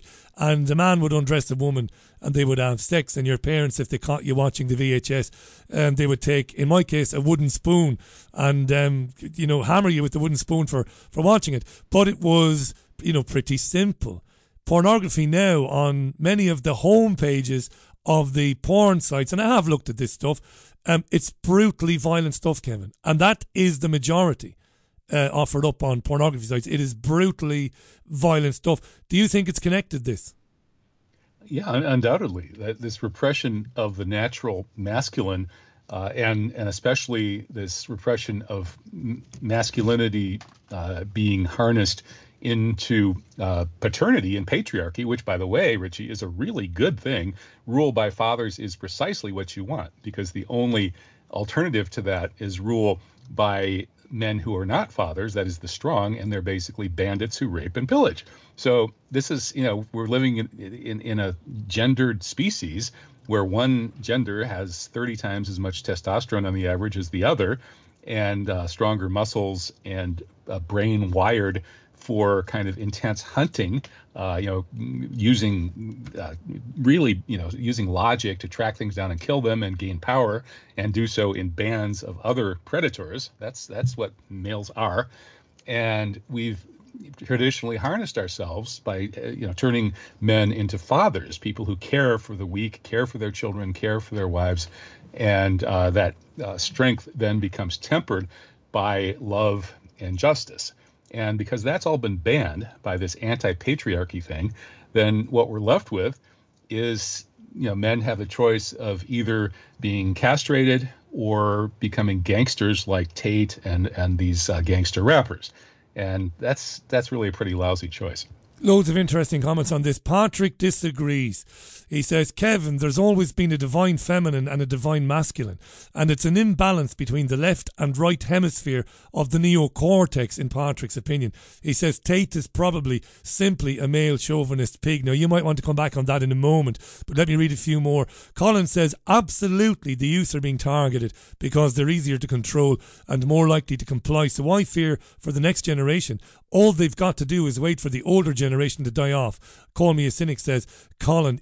Uh, Chris says even Elon Musk of Starlink and Neuralink fame asserted that with artificial intelligence we are summoning the demons. Was he outing himself as a demon? asks Chris. That's a really interesting point. And Bruce says the transhuman agenda simply plays on humanity's collective amnesia with regards to who we are or who are we? Where do we come from? Where are we going? And most look outside of themselves for the answers. Isabel's got a really interesting question, which I'll come to before the end of the program. Patricia, uh, a Braunschweiler, how you doing, Patricia? She asks, is it wrong to suggest that the line between Judaism, the religion, and Zionism, the political movement, has been purposely and cleverly blurred. That's an excellent point, too. Brilliant stuff, Patricia. But Patrick's point there about always being divine feminine, divine masculine, uh, what we're seeing is an imbalance between the left and right hemisphere of the neocortex, and Tate is probably just simply a male chauvinist. What do you say, Kev? Well, that's an interesting point. It's true that hemispheric dominance is related to sex. Uh, there's a book called The Alphabet versus the Goddess by a neurosurgeon named Shlain, Leonard Shlain, who worked at UC San Francisco. He, I guess he's passed away, unfortunately. The book is really good. It goes into the uh, history of how literacy, and, and especially mass literacy, seems to sort of rewire the brain to intensify the left hemisphere dominance that is uh, already there naturally in men. That is, the left hemisphere uh, of the brain is much more linear. And so left hemisphere thinking is used in hunting, for example, you know, using uh, pursuing clues and getting a strategy going to hunt down the game and kill it. It's used in warfare. These are masculine pursuits. And in uh, kind of normal pre-literate societies, and remember, humans are not naturally literate. Literary, literacy is a bizarre technology that only came around very recently and rewired our brains. So before there was literacy, men had more left hemisphere dominance than women. Uh, and not having so much left hemisphere dominance means that you have better intuition. You have more communication between the two hemispheres, which has always been an advantage of women. Well, with literacy, what that did was it put the left hemisphere dominance on steroids. It made men into super predators, super hunters, super killers, and super logical with absolutely no connection to their own emotional intu- uh, intuition and their kind of gestalt sensing uh, and and even you know ESP and so on, which women have always had more of. But however, uh, with mass literacy for women, the women too have been given left hemispheres pumped up on steroids. So the women are suddenly much more super rational, super logical, cold, capable of competing in the workforce and capable of doing the hunting and the military stuff if necessary, et cetera, et cetera. So we've rewired human brains for all of them to be more quote unquote masculine, which means more hunter killer, more dominance seeking, uh, more, uh, you know, it, it, and so that process, I think, has contributed to the problem. And Shlain thought that it was going to get better as the new technologies like the internet had people looking at pictures more and reading text less. But frankly, uh, I don't see that happening. You don't see it happening anytime soon. It's 18 minutes to the top of the hour. We've got Kevin for another five, six minutes. It's great to have him on truthjihad.com. But Kevin, I will ask you for your Substack address in a moment. Isabel has a question. We can be brief with this one, I think, and then I want to ask you a little bit, a little bit about Ukraine before we finish up. Isabel asks, Richie, did Kevin manage to get in touch with the very interesting childhood friend he mentioned in a previous show? Kevin. which which childhood friend that I mentioned? Well, see, this show? is the thing. I, I, I, I, I've always said the thing to do is fess up when you don't know. I'm embarrassed to say that I can't remember that, and I am a listener. I like listen. I mean, I love listening to you, but I don't remember that. I'll ask Isabel uh, later on. I'll send her a message, and maybe we'll pick it up on another show. But um, it's also possible that Isabel might be thinking of another guest. So we'll park that one there for now. I was speaking to Dr. Paul Craig Roberts recently, um, we and I was speaking to other guests about Ukraine and Russia. Now, I'm not. Look, I believe that this time last year, Russia invaded Ukraine. I believe that happened. But I've come to believe in recent months that despite tales of very heavy battles in certain parts of the country and losses on either side, Kevin. I've come to believe that, in fact, very little is happening in the country, not because of the weather and because of the winter, but because on some level there's some wag the dog situation going on there. And that this is not the big war that we've been told that it is. In fact, I was speaking to Michael Rivero about this as well, and he said, You're wrong, Richie, you're wrong. There is a big battle going on there, and it's because of Putin, it's because of Russia's historic grievances about NATO encroaching further and further east, which, of course, I get all that. But, but, but this situation in Ukraine suits the World Economic Forum Great Reset uh, agenda. And I'm wondering if all isn't as it seems with that conflict, Kevin. I hope I've explained myself. Am I am I an idiot, or is there some merit to my to my concern? Well, you could be right, Richie. I mean, I'd be interested in hearing evidence for that view. Um, I, I, have I would none. lean towards Mike Rivero's opinion. Sorry, buddy, to interrupt. I should never interrupt you like that. Oh, no, I just, want, I just want to point out I have no evidence. Oh, okay. I thought you were going to give me some. No, absolutely no. Do you know what I said to Michael? Now, Michael did send me some images later on, some videos of what appeared to be a group of people firing tanks into the distance, firing mortars. But that doesn't tell me who is on the receiving end of those mortars. I'll tell you what it is, Kevin when we've had conflicts over the years reported by the news media, we get an awful lot of action footage. We get very little, if any, coming out of Ukraine. So I don't have any real evidence. It's all circumstantial. Sorry. Mm-hmm. Well, you, you can see some action footage at, if you want to, at the sites that feature a sort of a pro Russian slant, like the Saker and uh, Andrei Martyanov site and Larry Johnson's site and Moon of Alabama and so on you can see some action footage, but yeah, that that is interesting. I have friends who don't believe anything is real unless there's lots and lots of footage on the internet proving it was real, and so right. they doubt all sorts of things that supposedly happened. But frankly, I, I think that it really is more or less uh, as big a war as they say. Maybe in some ways bigger because this is really stage one of the takedown of the U.S. empire. I think the U.S. is most likely going to lose because we have less of a dog in the fight. We have less skin in the game than the Russians do. If the Russians lose, Russia is broken up and dead. It's the end of their country, and so they would go all the way.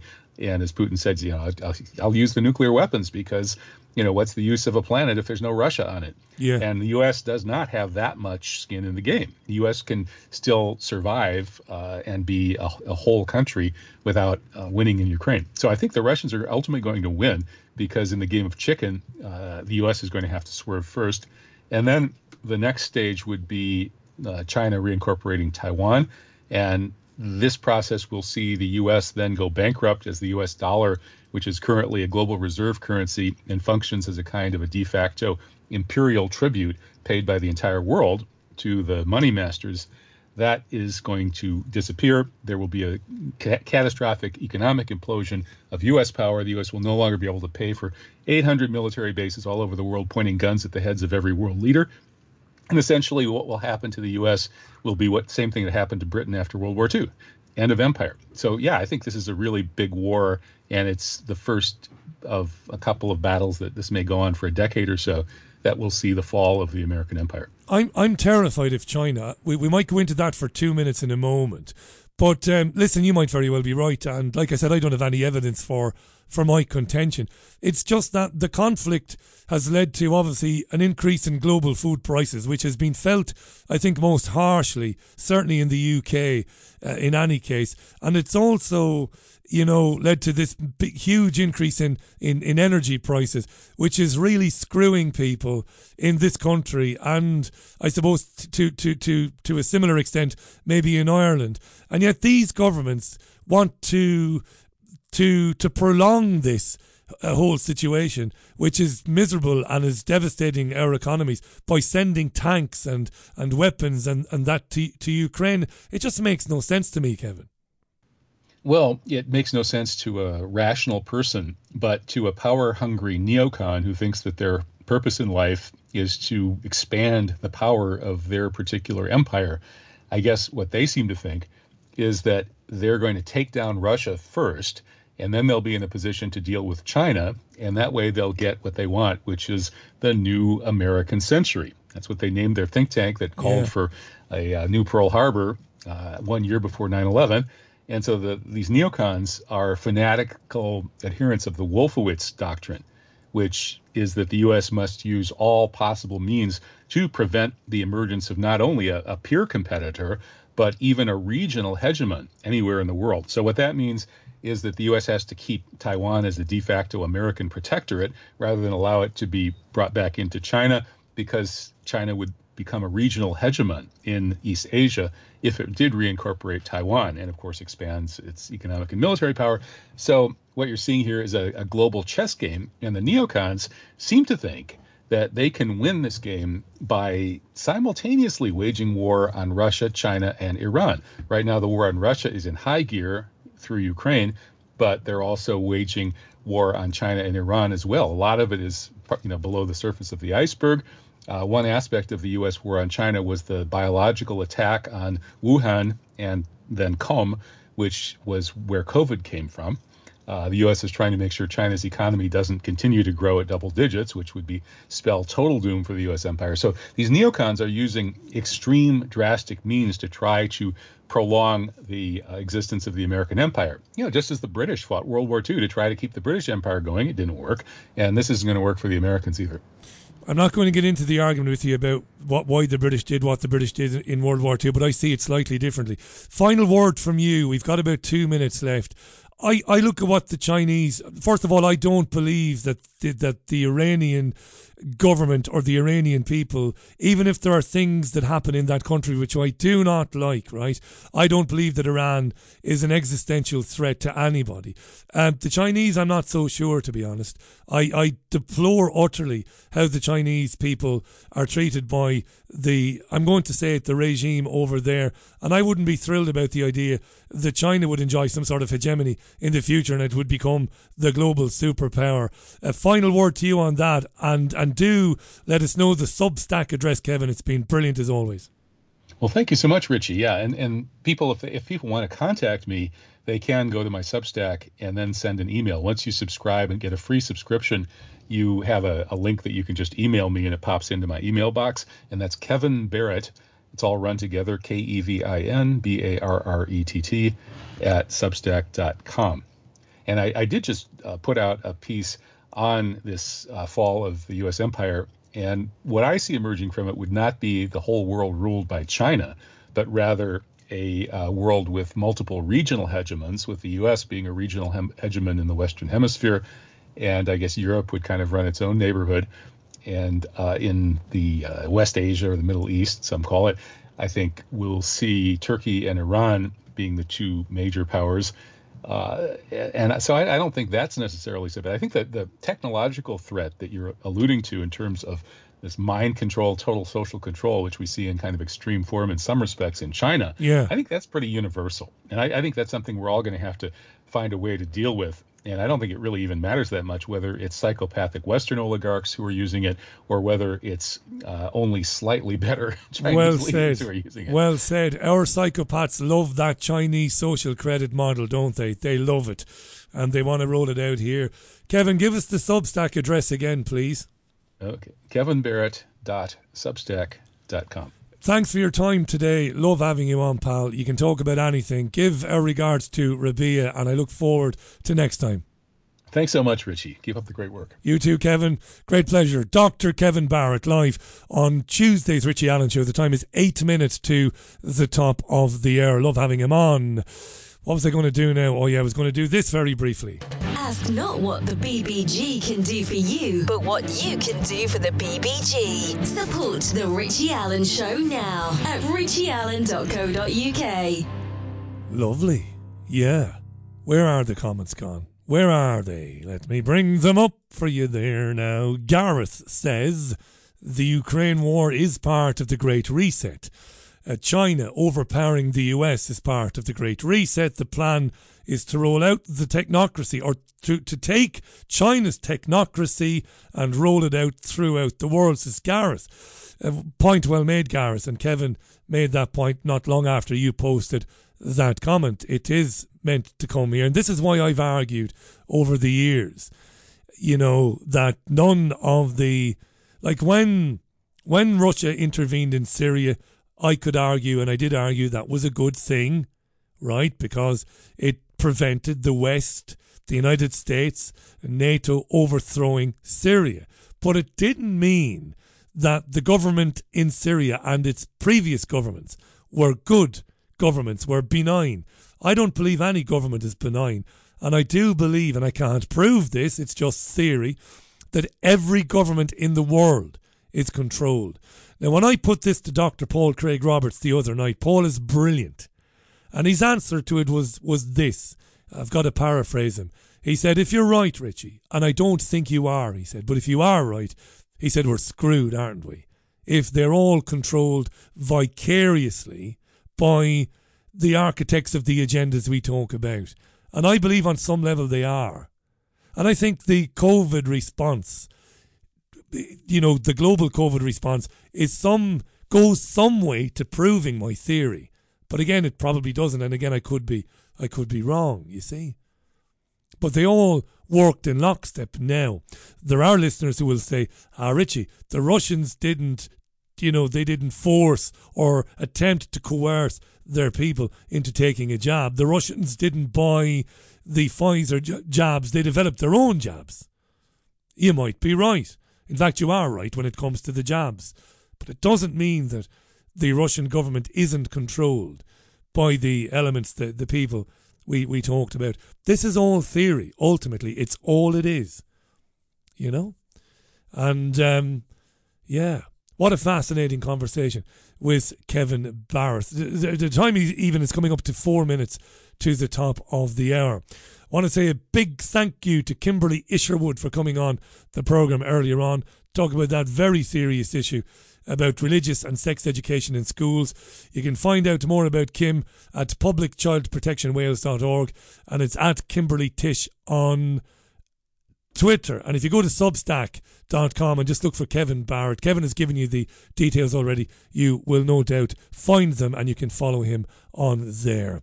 I'm back with you tomorrow, Wednesday, at the same time, 5 o'clock UK time. Thanks for spending some of your time with me today. Have a lovely rest of your Tuesday and take care of yourselves and one another. It's bye for me. Slán tamall, as we say back home. Bye now.